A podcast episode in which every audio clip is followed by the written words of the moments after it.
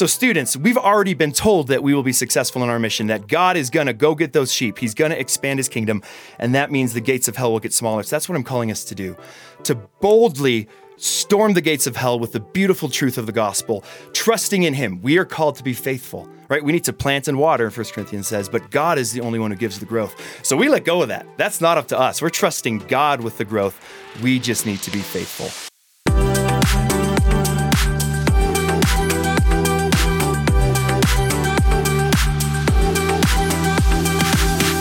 Hey, well, welcome to the Decision Point podcast. I'm your host, Mark Hobson, president of Decision Point, where our mission is to proclaim the gospel to the next generation till every student has heard. Hey, last week we had such a great week with Greg Stier, founder of Dare to Share, talking to us about the power of the gospel, the need to share the gospel, and what can happen when students are unleashed to do that very thing. And what a great episode that was. If you missed it, make sure to tune in. I, I never cease to be encouraged towards bold proclamation of the gospel by Greg and his amazing ministry uh, at Dare to Share. So check that out. And of course, as you do, I think you'll find, like me, we need boldness from the Lord if we're going to be people who are sharing our faith, uh, as we know Christ calls us to, uh, and even Greg challenged us to last week. And so, to help us talk about this topic of being people of boldness today, I'm so excited to have Andi Custer join us. Andi, thanks for being on the show today. My man, I feel like this is what I was born for. I'm so stoked to be with you. Thanks for having me. I think it's what you're born for too. So, hey, let's help people get to know Andi for a minute before we dive into the word together. You're going to actually help us. Uh, Andi shared a message with our students uh, a couple months ago from Acts chapter 4 and Acts chapter 5 on boldness. And that's what we're going to get into a little bit later in the show. Uh, but first, we'd love for Andi, you just to help students get to know you. Uh, tell everybody where did you grow up and what was it like growing up where you grew up? Uh, so I was born at a very young age. I'm kind of unique that way. Uh, in Austria, which is where my parents happened to be church planners at the time. And growing up there as a missionary kid was awesome. I w- I wouldn't have traded it for anything in the world. If you've seen The Sound of Music and you know those mountains, that's that's my backyard. That's where I grew up. And did you go singing through the mountains like uh, Maria did? Only on Tuesdays. Only on Tuesdays. Okay, so uh, Andi and I were actually missionary kids together. We were in the same organization. We were just one country away, and then we went to high school together uh, in Germany. So Andi and I have known each other since uh, middle school, uh, but we decided to work together anyway, and it's been really a fun thing to be doing that. Uh, Andi, you might have been singing when you were snowboarding down the mountains. Tell us about some of your hobbies there in Austria. Oh, man, absolutely. Uh, so, growing up there, the whole world felt just like a, a playground. If it was dangerous or it gave me energy, like I did it. I loved it. So yeah, I grew up skiing and snowboarding, played soccer, did tons of hiking. Uh, I loved to do actual mi- mountain biking, like down these cliffs and these ravines. Uh, it was really awesome. I loved inline rollerblading, aggressive rollerblading. I would hit those half pipes. This was before helmets were cool, by the way. So we'd wear the helmet when mom's looking, but then you weren't. You know, this is back in the day. Uh, but just loved loved growing up around castles, and we had a castle in our in our backyard almost. So we would go hike the walls and just play in the ruins, and, and just loved being outside. Uh, my parents had this rule that I could only watch as much television as I read. So needless to say, I didn't watch a lot of television, man. I was outside, uh, live, living it up. So that didn't inspire more reading. That just inspired more uh, more snowboarding. exactly, more snowboarding almost every day. Yep. Well, it worked out okay for you, so good good for that. So okay, we're going to talk about boldness today, but uh, tell us about first just your how did you come to know the Lord and what was it like growing up in Austria public schools and maybe even what were some of these early spiritual influences in your life? Yeah, man, gosh, there's a lot of great questions. Um, often when I speak to students, I, I share my testimony. I started this way that uh, God saved me out of a life of, of sex and, and, drugs and alcohol. My life was dark. That that's had consumed me. That's everything. My life was revolving around those things. But then at the age of four, His gracious gospel saved me. And you know, Mark, I, I used to share that because I, I, was almost like a little bit embarrassed about my testimony. I wish it was more glamorous. I wish that I could talk about all these things that God had saved me from. But over the years, man, I've just fallen in love with the fact that that my testimony is a story of how God's grace has kept me from most of those things, right? How it, was a grace that was given to me that I didn't have to go through that, and that He called me at an early age, and I'm incredibly grateful for that. Um, several influences. I mean, so I grew up in Austria. I was involved in public schools there, and, and the message I would receive in Austrian public schools was, Andi, you're too stupid. I mean, they would tell me that almost every day. Andi, you're too stupid. You're never going to amount to anything. Do not even try. The only way that you're going to get ahead in life, Andi, is if you learn to cheat. And so I took that advice seriously and I learned to cheat. I got really good at cheating. If I had spent as much time studying as I did working on like how to cheat, I think I would have done better. But that's just the message that I was received with I have ADHD and I have another learning disabilities and and they just told me I'm never going to amount to anything. And so that's that was reinforced to me really, really early on. But in the Austrian system, uh, culturally, things are very different. Uh, students are encouraged to be sexually active by the time they're 13, and most girls are put on the pill at that age. And so one of the only things that distinguished me from my non Christian friends was that I wasn't sexually active. And everyone knew that. And there was this challenge to try to get me to become that way. And um, because I was re- uh, living a, a real, like, double minded life, a dualistic life that I think a lot of our students can relate to, where I was one way at home and one way at church, but then when I was out with my peers, I man, I pretty much blended in because I didn't want to be different. I was the only Christian, not only in my school or in my town, but in my state, Bible believing, gospel focused, Christ honoring teenager. And so it wasn't until I attended Black Forest Academy, the boarding school that you and I both went to in Germany, where for the first time in my life, I was surrounded by Christians who were sincere about their faith. In fact, the very first day um, there, French one, I sat next to this really pretty girl. Uh, ooh la la. Her name is Jen, and I ended up marrying her. And I didn't quite make that decision there freshman year, but what was so attractive to me about Jen is she she sincerely loved Jesus. Like she she wasn't just saying it, like she meant it. And so for me, it was a huge time of, of shifting from renting my parents' faith, which I think a lot of teenagers do. And when you rent and something goes wrong, it's their problem, right? But when I went to, to boarding school, I had to decide, am I going to own this faith for my own?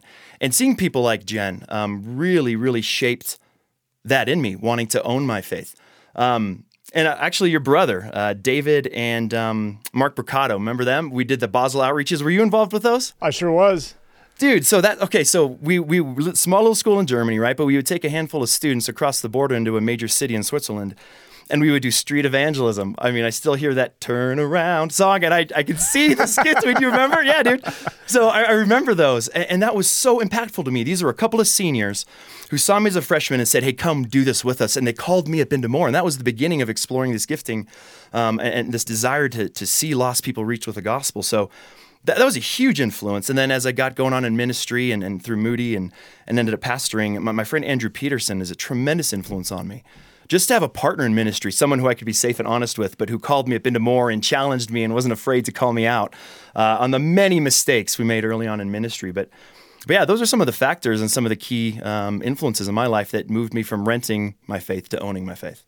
That's amazing. Yeah, those Basel outreaches were great going out on the streets oh, there in Switzerland, talking to people about the Lord. And man, you get hit with tough questions. I mean, the, the Western European crowd, for anybody that doesn't know, can be can be pretty tough. I mean, just a lot of people that, yes, man, their, their view has been there, done that, not interested in God at all. Totally post Christian, you're right. But also getting a chance to talk to people from all over the world. And, and yeah, actually, yeah, I have to deal with some of the hard shutdowns and I mean, here we were 15, 16 year olds trying to talk to sometimes 60, 70, 80 year old, you know. Um, they're sitting there smoking while they're talking to us. and uh, that's baptism uh, by fire in a way, but what a great time. Yeah. And yeah, I, your, your claim to fame sure is I don't know how you talked that Jen uh, Custer into marrying you, but you sure did a good job on that one. Dude, uh, she took one for the team for sure. yeah, no, no, no joke. Uh, and the fact that we get to do ministry, she, you know, works for those who don't know, uh, it works for Decision Point as well. She works in HR. Um, and they asked like, "Hey, do you want to do you want to partner with Andi? Do you want to do campus ministry?" And I think she said something along the lines of, "I'd rather put a campfire out with my face, but if there's anything else I can do." And so this HR spot has just been perfect for her. Like she's thriving in it, and, and I think has helped us in a lot of ways doing what she's doing. But yeah, I'm super stoked that she said yes, and that we've been together since we were yeah in high school. Well, it's amazing. You, here you guys got two great kids of your own now. Okay, so now uh, campus ministry, student ministry is a huge part of your family history. I, I knew you growing up and I knew your folks growing up, but I didn't actually realize this part of your family story till your dad was here in our office like a year ago. Can you just tell us, the, I mean, the, the role that somebody sharing Christ with high school students played in your in a way that shaped your family trajectory for generations to come. Yeah, absolutely. So if, if you're a young person or even an old person listening to this thinking, man, there's not much I can do. Like I don't have a lot of friends or there's not a ton of influence I can have for the gospel. Let me tell you this story. So in, in December 28th, uh, in 1970, there was a guy, his name was Jay Lorenzen, who had this profound burden for his friends. And so uh, what he did is he invited 11 of his buddies, basically the best of the basketball team, over to a home and and for an FCA meeting, and they shared the gospel with 11 guys who'd never heard it before. They all thought, okay, that's a little strange, no decisions, nothing, but they all agreed to come back the next week. And so a week later, on January 4th, 1971, again, the gospel was presented, and 11 guys who had previously not been walking with Jesus, every one of them gave their heart to the Lord that day. Wow, that's crazy, right? 100% of people accepting the gospel. They were all given the challenge to go home and read the Bible and then come back the next week. And so my dad actually read the entire Bible in those two weeks. He's like, what is going on? What is happening here? But they all invited a friend. So now they've got on January 11th, they've got 24 guys sitting there together. Okay, so just every- to be clear, your dad's one of these 11 guys. One of the first 11. to receive Christ. Yep. Yep. He's like, what is going on? And so he invited a friend because everyone had to invite a friend. So they all invited one more friend. And then again on that day, the 12 new students who showed up all accepted Christ. So 24 believers here after two weeks of meeting together. Now, what's crazy is this was, you know, ear- early January. This was their senior year, but by graduation on that year, there were over 350 students at that high school who'd put their faith and trust in Jesus, and it began to change a generation. Many of those, yeah, it's incredible, right? And uh, just one, and it's all because one guy said, I love my friends and I want them to know Jesus. That's it. That's how it started. So if you're sitting here going, I can't do anything, oh my word, my man, my girl, you can. It takes one person. And so many of those people ended up in full time ministry. And it was incredible. My dad's story God called him into ministry while he was playing football at, at the University of Nebraska. And in 1971, they won a national championship. And when God called him to ministry, he left football behind, he left all that behind and, and head on, uh, pursued head on this, this idea that people need to know about Jesus. Because Jay, Papa Jay, we call him, because Jay was willing to share his faith with my dad. If he hadn't done that, I wouldn't be here on your podcast. And how lame would that be? So I'm That grateful be- that, that that that's how things went. We'd be stuck with just me today. Mm. Uh, but that's amazing. I mean, your folks served the Lord faithfully in, in Austria and then in, in global leadership roles at World Ventures. So, what an amazing thing. And now you and your kids, I mean, there's no telling the generations that'll be shaped because of Jay. So, anyway, we want to talk about boldness today. Uh, you're seeing some students there in Colorado where you're serving with Decision Point already demonstrating some just huge boldness. Can you just brag on some of the students there in Colorado for a minute? Yeah, but I'm going to try to keep it to three, even though Oh, all there's right, many, all many, right, many. right. You know, so here, so so bear with me. Uh, so at the beginning of this this year, um, I started in May, May 1st. But before that, I was kind of getting a feel for Decision Point, and they were getting a feel for me. Mark, we're trying to figure out if we can, you know, rekindle the magic from middle school. Uh, and and so I, there was a, a, a school here that was already holding a Decision Point outreach because Kathy, one of our amazing coworkers, was coaching these students from afar, who had come to our, our leadership conference and had caught the vision. And so we're launching clubs here in the Springs. So I wanted to go check it out, and I heard Isaiah, uh, one of our, our, former students, share his testimony, and he was sharing boldly. I mean, he was he was saying stuff I don't think most people had ever heard him share that he'd spoken out loud, but just as powerful, standing up in front of his his his um, his entire community, sharing his testimony, and shared about some of the struggles he'd gone through and some of the the ways that God has empowered him to change. Well, fast forward to about a week later, he was in the bathroom. And uh, if you're a high school student, you know, the bathroom is where you go to vape. Sometimes you go to the bathroom there, but that's where you go and hang out and get your hit, right? So he was in there, and a number of students who always met up in there were in there. And one guy offered a friend of his the vape, and he said, No, I, I don't want to do that anymore. And he's like, Okay. So Isaiah's washing his hands. The other guys walked out, but this kid looks to Isaiah and goes, Isaiah, like, can you help me destroy this vape? And, and Isaiah's like, sure, dude, but why do you want to do that?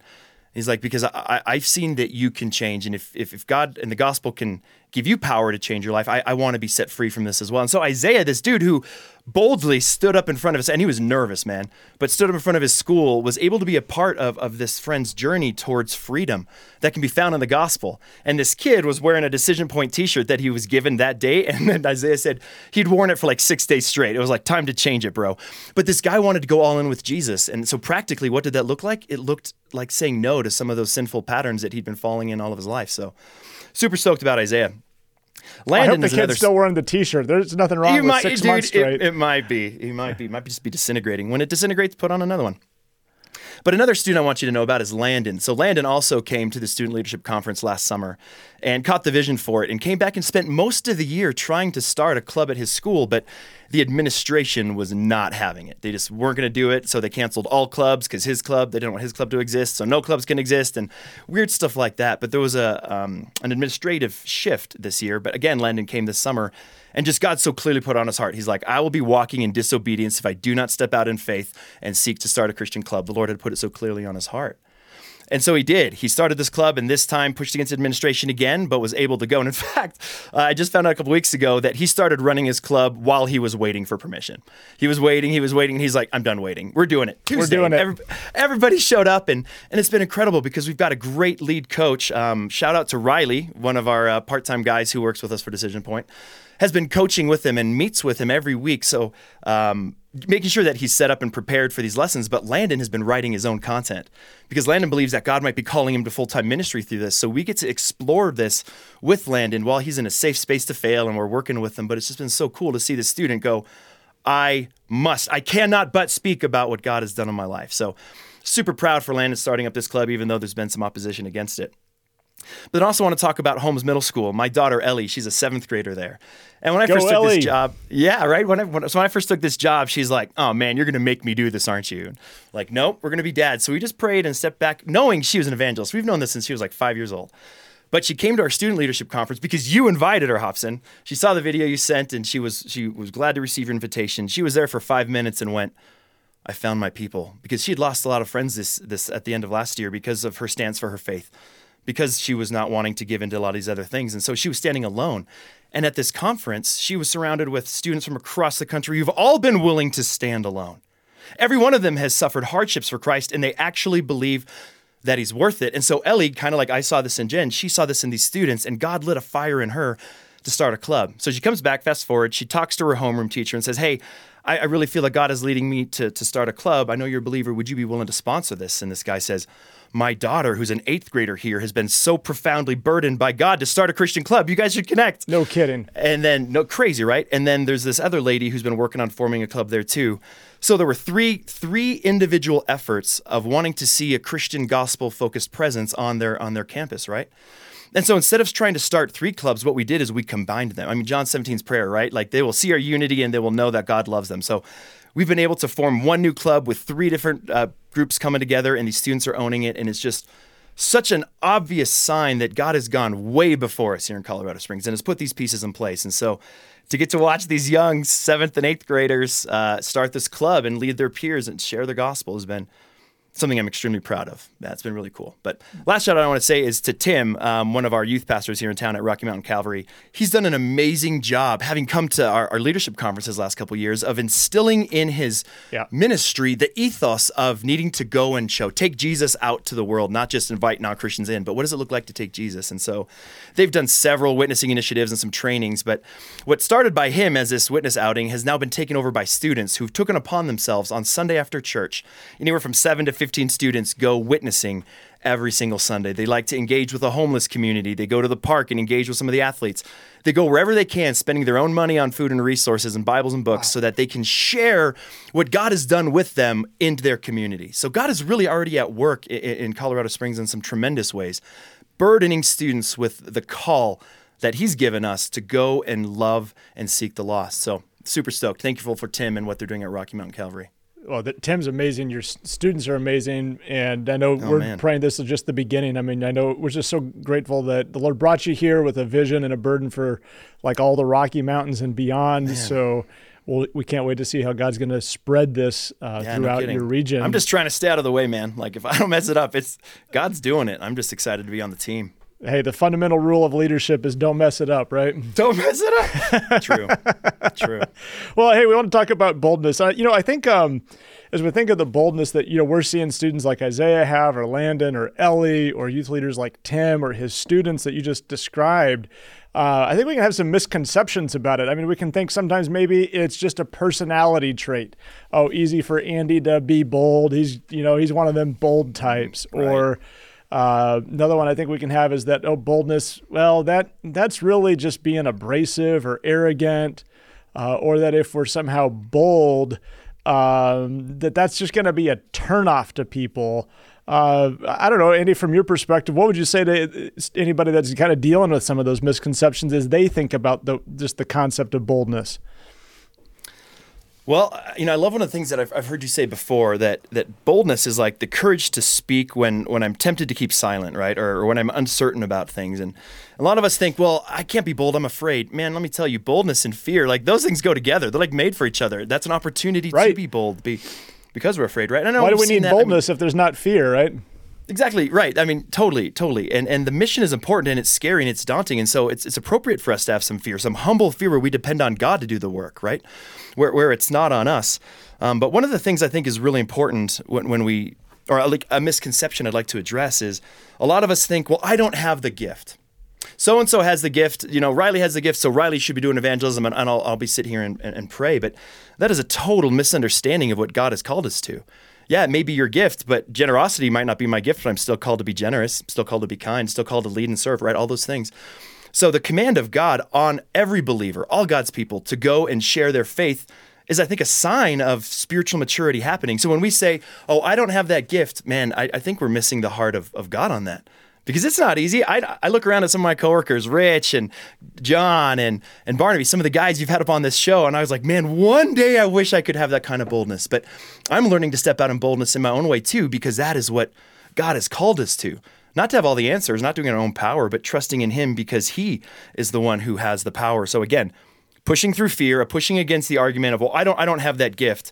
No, but you love Jesus, right? Yep. And you want to obey Jesus. Yep. You know, Jesus told you to go, right?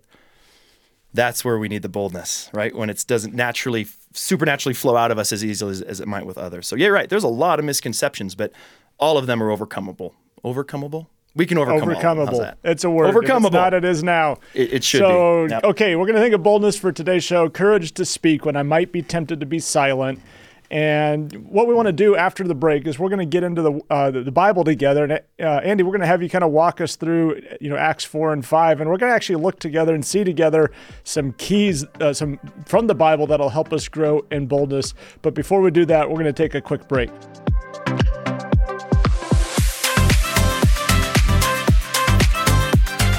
It's Heather. What if you could spend one week this summer with like minded students that love Jesus and together want to reach this generation with the gospel? I want to invite you to join us for Decision Point's Student Leader Conference 2024. Come be equipped to live, stand, and witness and even endure for Christ in your everyday life. We'll be there in Denver, Colorado this summer, July 15th to the 19th. Students, youth pastors, and leaders will gather from across the country to worship the Lord, be trained up, prayed up, and then go back to reach their schools and generation with the gospel. Dynamic guest speakers will equip you in your faith. We'll talk apologetics. You'll hear from culturally relevant speakers that don't shy away from a biblical worldview, equipping you in even hard conversations you may face today. Come be trained in your leadership. Hear how to reach your school and peers for Christ and grow in your evangelism as we get to go downtown witnessing in Denver.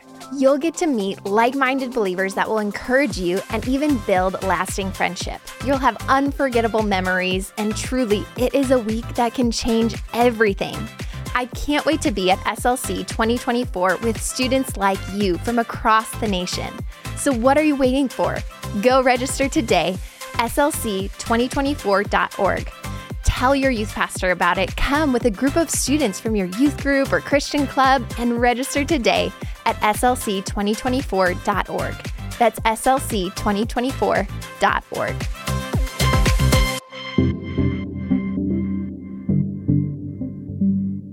Hey, well, welcome back. We're going to uh, get into the topic of boldness now by getting into the Bible together. Uh, so, hey, if you're listening and you're not driving a car or you're not out, you know, on a run and you got your Bible nearby, you might want to grab it. You don't have to. We'll be reading it for you. But we're going to be in Acts chapter 4 and chapter 5, starting, and I'll just get us into it, Andi. Uh, Acts chapter 4, verse 1 through 4 says this And as they were speaking to the people, uh, the priests and the captain of the temple, and the Sadducees came upon them.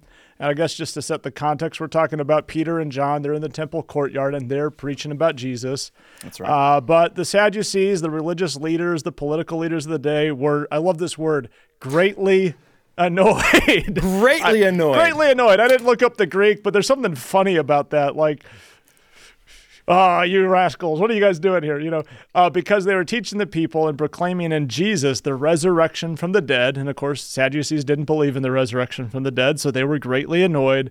Uh, and then they arrested them. Well, that's taken it to a new level, and they put them in custody until the next day, for it was already evening. But many who had heard the word believed, and the number of the men came to about 5,000. So, okay, I think this just kind of helps us remember right out of the gate if we're going to be witnesses for Christ today, we're going to need some boldness because uh, people are going to be greatly annoyed. We, we're going to try to be gracious and filled with the Spirit so they're not annoyed just because we are being obnoxious, right? And I think the apostles were, were, were dialed in, but still, people were greatly annoyed, and people are going to come against them and people will come against us. Uh, I have yet to be arrested for preaching, but I know believers around the world are arrested and worse. Uh, but we know students today are gonna they're gonna have people coming against them in one way, shape, or form. So we're gonna need boldness. But then skipping down to verse uh, 13 uh, to 14, I know this is maybe a couple of your favorite verses in the passage. Maybe you could They take us into those verses and one of the first keys that we see for how to have boldness in our life today. Well, yeah, I mean, but to point out, you know, they were bold and then they were persecuted, right? So, like, what what do we see? You know, we we also see that over five thousand men. So, who knows? Women and children, maybe fifteen thousand people accepted him. Why? And it says because they heard the word and believed. So it's so key that we, we share that word, right? But I do, I love this. So uh, this was after Jesus was was you know crucified and brought back to life, and the, the religious leaders didn't believe it. And then we get this in verse thirteen of Acts chapter four. It says, "Now when they, the religious leaders, saw the boldness, what did they see, Mark?" The boldness. When they saw their boldness of Peter and John, they perceived that they were uneducated, common men, and then they were astonished. Why? Look at this.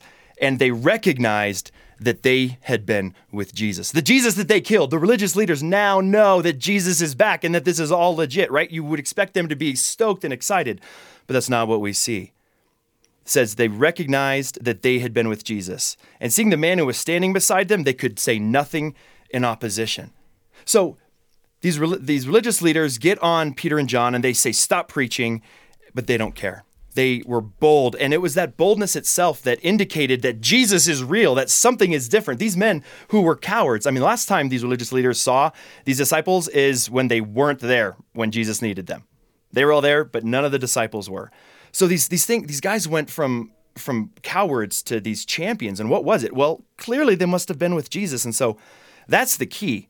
That's the key to glorifying God in, in all of this with our story is to be bold and to pray for boldness. These guys were coward and now they were champions. And I've experienced that in my own life. And Hobson, I imagine you guys have you have too at, at some point. But the truth is, hear this. Jesus changes everything. There was nothing, they were uneducated, uncommon, nothing special about them except that they had been with Jesus. And so, if this is you, if you're going, man, what's the first key that I need if I want to be bold for sharing my faith? Is you need to spend time with Jesus, right? Because if, you spend time with Jesus, it, it will change you because he changes everything. So the first step to reaching your friends is spend time with Jesus. And, and you can ask yourself honestly, if, if your life is not displaying the love of Christ to others with boldness, it's probably because you haven't spent and aren't spending enough time with Jesus. Because when you do, that naturally flows into everything else that happens, right? And that's the key. They were bold. They were bold, and uh, I love the, how even we see the the boldness was part of even the confirmation of the message that they believed, even partly because of their boldness. And you know, back to our misconceptions, I think we can think of boldness as a turnoff, but here, I mean, it was a major, you know, validation of their message, and that's how it is. Like, I mean, if they're believing something about a man who died, was buried, and rose again and they saw this with their own eyes and that that man you know forgave their sins through his death and then came back to life i mean that's the kind of thing that you would expect somebody to have a great sense of confidence about it if it was true and if they really believed it so i mean we can kind of undermine our own efforts when we uh, act like we don't actually believe what we say we believe and uh, but again, I love that key. We got to be with Jesus. Okay, the story goes on. Uh, in Acts 14, um, sorry, Acts 4, 15 to 18, uh, it keeps going, and we want to keep looking through the story to real, learn more about boldness here. So, so when they had commanded them, okay, so they put them in chains, they arrest them, and then they command them uh, to leave the council. They conferred with one another, saying, What shall we do with these men? Uh, for that a notable sign has been performed through them is evident to all the inhabitants of Jerusalem. Like you can't deny something's going on here, and we can't deny it. But in order that they may spread it no further among the peoples, let us warn them no more uh, to speak in Jesus' name. So they called them and charged them not to speak or teach at all in the name of Jesus. Uh, but Peter and John aren't buying it. They keep going. It says, But Peter and John answered, Whether it is right in the sight of God to listen to you rather than to God, you're going to have to judge, for we cannot speak, uh, for we cannot but speak of what we have seen and hurt. So, you know, I think there's this, the second principle that we want to look at here for boldness is one, well, we're going to have to be with Jesus, but then two, you know, when push comes to shove, we're going to have to be people who fear God, uh, not fear man. And I'd love to have you had Absolutely. just some great, just great application of this. So I'd love for you to just expound on that. How do you see that as a an essential part of being leaders with boldness for ourselves today? Yeah, well, I mean, let's ask the question to, to those who are listening: uh, What is in your life that is showing people that that you've spent time with Jesus, right? And what what about your life is saying, hey, no matter what comes against me, I'm, I'm going to choose Jesus. Because listen, you're going to find opposition, right? Uh, whether it's from school administrators, what are you going to what are you going to do when you're told, hey, stop bringing your Bible to school, stop sharing your faith, stop wearing Christian T-shirts, stop handing out tracts? that is gonna come, right? And that's basically what what the, the leaders were saying to to Peter and John here. But we're not going to stop right? They, they, didn't stop. They said, You must decide is it right to obey God rather than man? And the truth is, we need to fear God and not men. And so, even though people are going to come and say, "Don't do this. You shouldn't do that. Uh, you're, you're being rude. You're, you're being offensive with the gospel." Well, my man, that's that's the truth, right? Paul tells us in 1 Corinthians one that the, the gospel is foolishness. It's folly to those who are perishing, right? And, and Peter tells us in in 1 Peter two that the, the the gospel is a stumbling block of offense to those who are perishing. It is. I mean, we're calling people to die to themselves. We're we're calling them to uh, admit that they are sinners, that they've been living wrongly, and repent in turn. Like that can be offensive. What do you mean I'm not living right? But yet, in the face of that, and not wanting to offend, uh, I think is a, a cultural idolatry that we need to get through.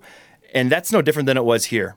Peter and John were offending people and preaching the gospel, and they were told not to. And they said, Hey, listen, we love you, nothing but respect. And they were quite respectful, but they said, We will obey God rather than man. And there's this beautiful verse in, in Galatians 1:12 where, where Paul asks the question, he says, For am I now seeking the approval of man or of God? Or am I trying to please man? If I were trying to please man, I would not be a servant of Christ. So the first key is we need to spend time with Jesus if we want to be bold. But the second key that we see here is that we need to decide, resolve that we are going to fear God and not man. Because I promise you, that temptation will come where you're going to want to give into those pressures and you say, No, I'm all in with Jesus. That, that, that happens ahead of time. Right? Okay, so we saw these guys get arrested again, right? They're imprisoned, they're threatened with their life. Hobson, let me ask you if if you were threatened with violence or with um, all these consequences, maybe it's even suspension. How would you respond when you're being commanded not to live for Jesus? What, what, what might your response be? Oh, I'd, I'd be I'd be knocking it out of the park, Andi. I don't know about you, but I hope when I grow up, man. If I grow up, I hope to be a lot like you. if I if I'm honest, man, like I, I have to sit in the, that and really kind of wonder, like, how would I respond? I might, I might look to God and go, like, God, are you serious? Like I was out here serving you. I was out here living for you. I, I, had your back. Why didn't you have mine? Why did you allow me to get arrested? Why are you making this so difficult for me, right? I feel like that's kind of how uh, my response would be. But that's not at all what we see. Let's pick it up. Next verse, in verse 23, Acts chapter 4, verse 23. How would these guys respond? So when they were released, they went to their friends. I love that. So, first of all, Peter and John were the ones up front, but were they the only ones on this team, on this crew, trying to reach the lost? Yes or no? No, right? Not at all. So they left, they went to their friends and reported what the chief priests and the elders had said to them. Guys, can you imagine they were so mean? Can you imagine they were so brutal? They told us we weren't allowed to share, so I'm not sure what we're going to do. That's not what we see. What does the text say? It says, And when they heard it, they lifted their voices together to God. What a, what a beautiful principle. Guys, we need to pray. And so they did. Together they prayed. And this is how they started Sovereign Lord, who made the heaven and the earth and everything that is in them. So let, us let's, let's not miss the third key here. If you want to be bold in your witness f- for the gospel, you need to do it in community. You need to huddle with your crew. It wasn't just James and John. They had an army that they prayed with that gave them encouragement, that helped them stay strong when the, the temptation was to be weak and maybe not be quite as bold. So, what did they do in the face of opposition? They prayed. They prayed. They prayed. Why? Because they believe that God is sovereign, meaning that, that God is in complete control, that He is way out ahead of them on this, and they just need to be obedient, right? So, that's what we see. So, what would we ask? what would we ask God for if we were threatened with violence? if we were threatened with expulsion, if we were threatened for all those things. I got to tell you, in my own heart, I'd be wanting safety and security. I'd say, God, why is this hard stuff happening? And that just reveals in my own heart the idolatry of safety and comfort, as though those are the most important things, as though God would never call me to something that might jeopardize those things in my life. Oh my, oh my, He calls me to that all the time. Die to yourself, go be bold, live strong. Right? So, what is the prayer that they prayed? Let's finish the end of it. Mark, uh, Acts 4 29. And it says, Now, Lord, look upon their threats. And again, here you'd expect, God, help them, keep us safe. Don't make sure wipe the threats them out. Wipe them out. wipe out. them out. But this is just so, and this needs to hit us like a ton of bricks in our culture today. Listen. And now, Lord, look upon their threats and grant your servants to continue to speak your word with all boldness. God, don't make this easy for us. God, don't make this smooth for us. Give us the tough legs to endure this. Give us boldness that we will not stop speaking while you stretch out your hand and you perform signs and wonders in your name and through your holy servant Jesus. And when they had prayed, the whole place in which they had gathered together was shaken, and they were filled with the Holy Spirit and continued to speak the word of God with what's the word? All boldness. So, what did they pray for? boldness. And that's my whole point today, Mark. This is what we need to walk away from with, right? We, we need to have this attitude of boldness. We need to be willing to stand up for Christ, even if it means we stand alone. And our decision point students are doing that better than anyone I've ever seen, quite honestly, Mark. And I've been in student ministry working with teenagers ever since I stopped being one. But the students we're working with right now are, are displaying this so well. But we need to be bold in front of our classmates, in front of our students, in front of our teachers. Now, this won't be easy, but again, they started their prayer with sovereign Lord. Like we believe that God is in control and we believe that God is good. He loves us and He's for us. Man, that empowers us to do everything that we need to do here. And He's given us the Holy Spirit, just like He gave them to be witnesses. Today we have it so we can be witnesses. Isn't that cool? That's amazing. So there's so much in this passage, Acts four to five. If you you got to just study it, there's so many great principles here for how to make sure we have boldness in our lives today. And uh, but we want to get to the last one. So we just talked about how okay, yeah. the, the gift of friendship, how you can huddle with your crew and that can be a great way. What yeah. a gift Don't God gave these guys. I mean, yes, He was with them. Yep. Yes, they could pray for boldness, but the gift of spiritual friendship to huddle with your crew, people who are on mission for Jesus together, and then to pray together. Uh, what a gift that is. And then Bro. I also love that uh, sometimes you can see Jesus, you know, sometimes, often throughout the book of Acts, you see how Jesus' training of his disciples uh, in the Gospels you know, actually worked. You know, surprise, surprise. And you, know, you think about, boy, these guys sure responded differently uh, to the threats here than they did to people rejecting them back in the Gospels. Like back in the Gospels, right. they actually did pray, Lord, I mean, are we is this the time we get to call down fire from heaven on these guys? Yeah. And Jesus had to say, nope, that's not got it. lots to learn. Yeah. Uh, and here, that's the furthest thing from their mind. They're just praying for boldness to keep at it. So let's make sure we're praying for boldness as well. Well, Mark, okay. imagine if, if, if you or I tried to do this on our own, like how far how far would you have made it without the team around you or without the team around us? Like guys, if you're listening to this and you're trying to do it on your own, you're doing it wrong. Invite others into the mission with you. There you go. Just want to make sure. Yeah, I mean it's good, but I mean also sometimes you have to stand alone. I mean there you were the oh, only that, Christian in your whole state, you say in Austria, and yeah, so you gotta you gotta trust God to say, yeah. okay, even if I'm Daniel and I'm behind enemy lines and I can't find anybody else, I'm still going to be faithful and be bold. But of course, we have a church, we've got a community, we've got You've got Decision Point here to support you coach. Absolutely. So yeah. let's look at the fifth principle just briefly as we close. Acts 5, uh, it conti- the story continues on, and I love this verse uh, in verse 40 to 42, um, how they get they get rearrested. Okay, they're like, they get, oh, we already third we time. Done, we done told you, knock it off. I mean, mm-hmm. and you didn't knock it off, and so now we're rearresting you, and um, they beat them they charge them again not to speak in Jesus' name, and then they let them go. And then I love this line. It just hit me afresh as we were looking at this the show today. Then the disciples uh, they left the presence of the council, rejoicing that they were counted worthy to suffer dishonor for the for the name. And dude. that's a great word. I think the maybe the fifth one I'd love to just share with our students today is we got to count it a, a, privilege anytime we have to suffer for Jesus. And I like how it's like they're suffering not just the affliction. I mean, they got beaten, but there's also a lot of shame that goes with that. There's some dishonor that goes with that. Uh, But they count it worthy. So They uh, how would you? care, did they? What's that? I said they didn't care about the shame and the honor. They, didn't They, care. went all in on Team Jesus. Yeah, and I love that. It says in verse 40, right? So when they had called the apostles in, they beat them and charged them again a third time not to speak in Jesus' name, and then let them go. And then they left the presence of the council, beaten and wounded and sad and confused about why God would let this hardship. ha- No, dude, that's not at all what we see. They left the council rejoicing that they were counted worthy of what? To suffer. Why? On the count of his name. And it says the very next verse, and every day, not some of the time, not a little bit of the time, every day they were in the temple, went from house to house, and they did not cease teaching and preaching. So that's the takeaway, man. Like if you get to suffer on account of God and the gospel, you are blessed. I mean, First Peter, uh, the whole book is about that. But listen, if you get the chance to suffer for doing the wrong thing, well, that's on you. But if you get a chance to suffer for being honest and for being loving, because Mark, let me say this too. If you have the gospel and and you choose not to share it with a lost person, that is literally, quite literally, the most unloving thing that we as Christians can do is withhold the life-saving gospel from someone, especially on account of our insecurity or or our fear or our not wanting to offend them. Man, I'd rather offend them and see them in heaven than try to placate them and appease them and then miss out on the opportunity, right? So I love that these guys were all in from the very beginning. They were bold with Jesus. They had spent time together in community. They they as a result then sought their suffering as a glory, as a blessing from God, and they were stoked about it. I think, Mark, at least, I don't know, again, maybe not you, but I need to learn to rejoice in my suffering a bit more. I understand that suffering is a grace, but how stoked am I when I suffer for Christ? I need to.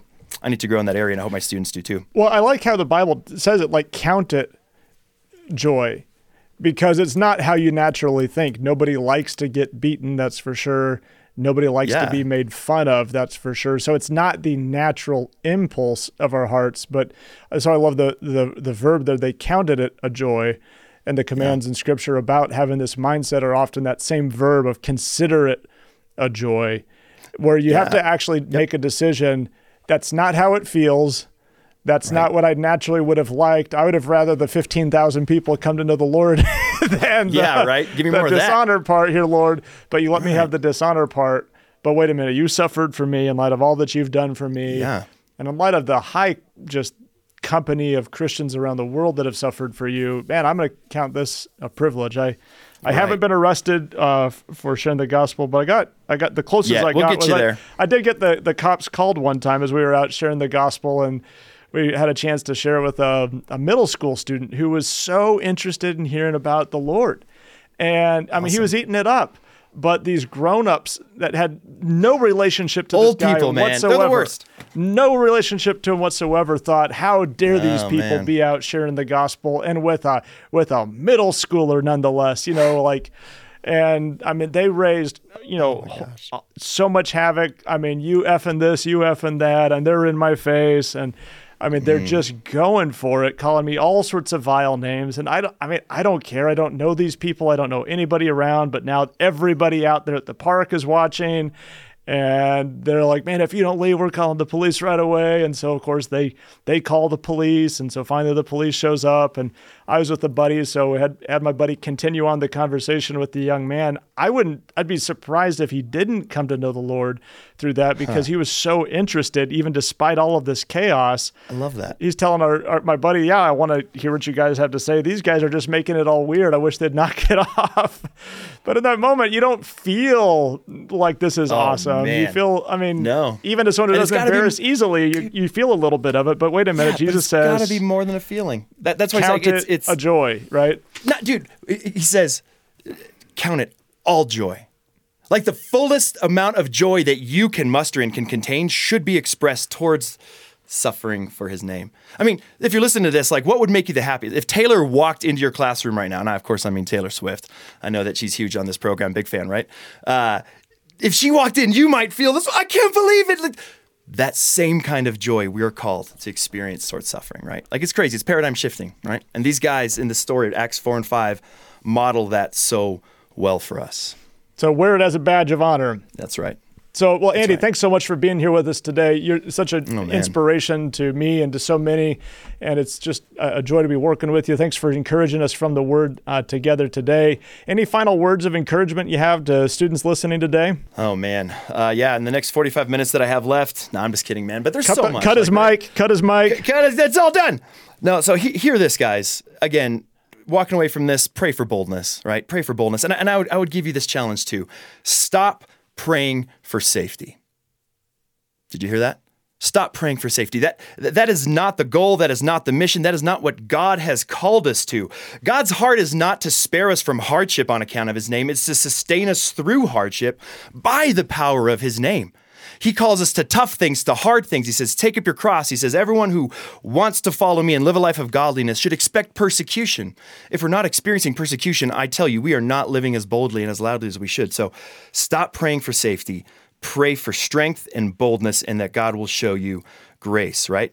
Um, but I think my final takeaway, and this has been my challenge to students as I've working with them here and sharing the vision for them for Colorado Springs.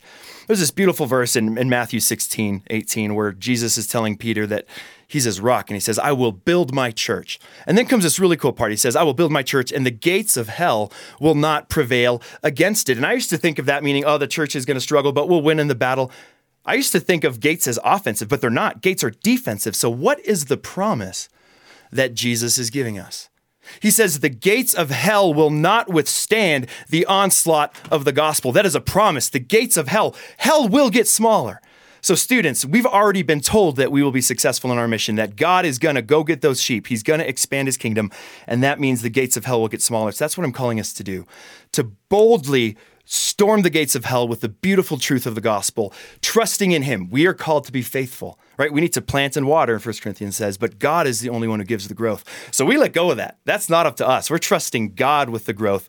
We just need to be faithful, and he will be the one to bring that growth. So that's my encouragement. Wherever you are, if you feel like a little inspired by this, storm the gates of hell. We win. That's a promise from Jesus. We win. That's great. I, one of my pastors told me about a, a friend of his who was so inspired by that passage. He talked about, you know, you got to have your gate kicking boots on because we got to oh, go kicking gates. And so, you, you know, his way yeah. of admonishing fellow believers is, hey, you got your gate kicking boots on today. yes. Oh, that's that's mine now. That's so, yours now. You, you, can use it. That's mine now. So, okay, uh, we've talked a lot about our student leadership conference this summer, July 15 to 19.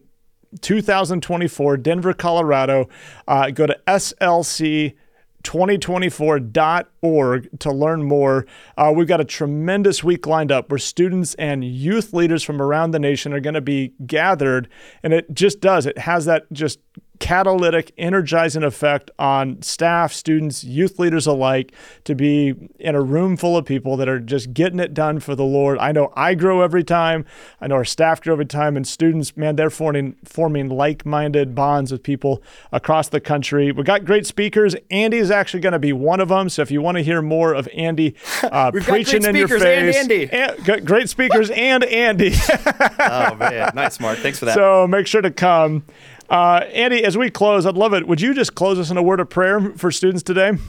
Yeah, Mark, I'll pray. But before I do that, I just want to, to say this. I've been to, as a student ministry pastor and all these different things, I've been to 30, 40 conferences, retreats, weekend stuff.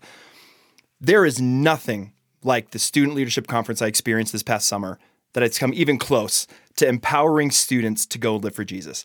And I'm not saying that now that I work with the organization. I'm just saying you guys have done an incredible job. And if students come, life will change. I'll give you this warning youth pastors, do not send your students unless you really want your youth group to change because it will. They will not come back the same. So, no one's asked me to make that plug. Just let me tell you, this leadership conference is something special. God is at work. And if you want to see change in your community, consider sending your, your, your students. All right, dude, that's enough out of you. Let's pray. Here we go. Oh, Father, what a joy to know you, to serve you. We thank you for the gospel. We thank you that in the gospel we are made right with God by God. I thank you that the gospel tells us that we are eternally secure and that we are eternally loved, Father, and that we can live out of that space. Father, in this conversation around boldness, uh, I pray that that would increase in all of us. Everyone who can hear my voice right now, Father, through your Holy Spirit, would you cause them to be burdened for the need for boldness, that when they are confronted with hardship and trials and obstacles and opposition, that they would not pray for safety, Lord, but that we would pray for boldness to do the right thing in the midst of fear. Father, we know that you call us not to happiness, but to holiness.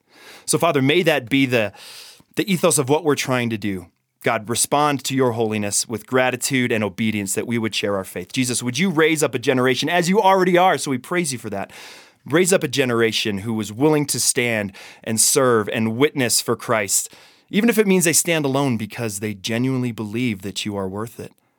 God, I pray that you would equip all of us with gate kicking boots Lord, that we would all understand that this is a part for everyone. All of God's people play a role in this mission to go and see the lost redeemed and reached with the beautiful, profound truth of the gospel. So, Father, we trust you. We love you.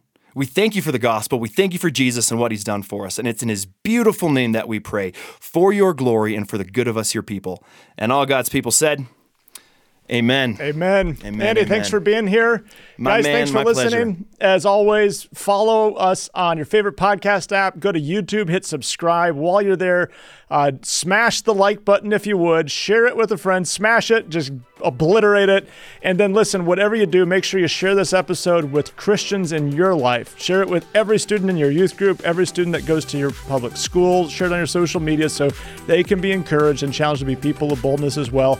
Make sure you come back next week. We got a special guest, uh, author Natasha Crain, author of the book called Faithfully Different that is going to help us know how we can stand for Christ, committed to you know, the Bible's teaching in a world that's full of secular ideology that's even infiltrating the church. So you're not going to want to miss it. We'll see you next time.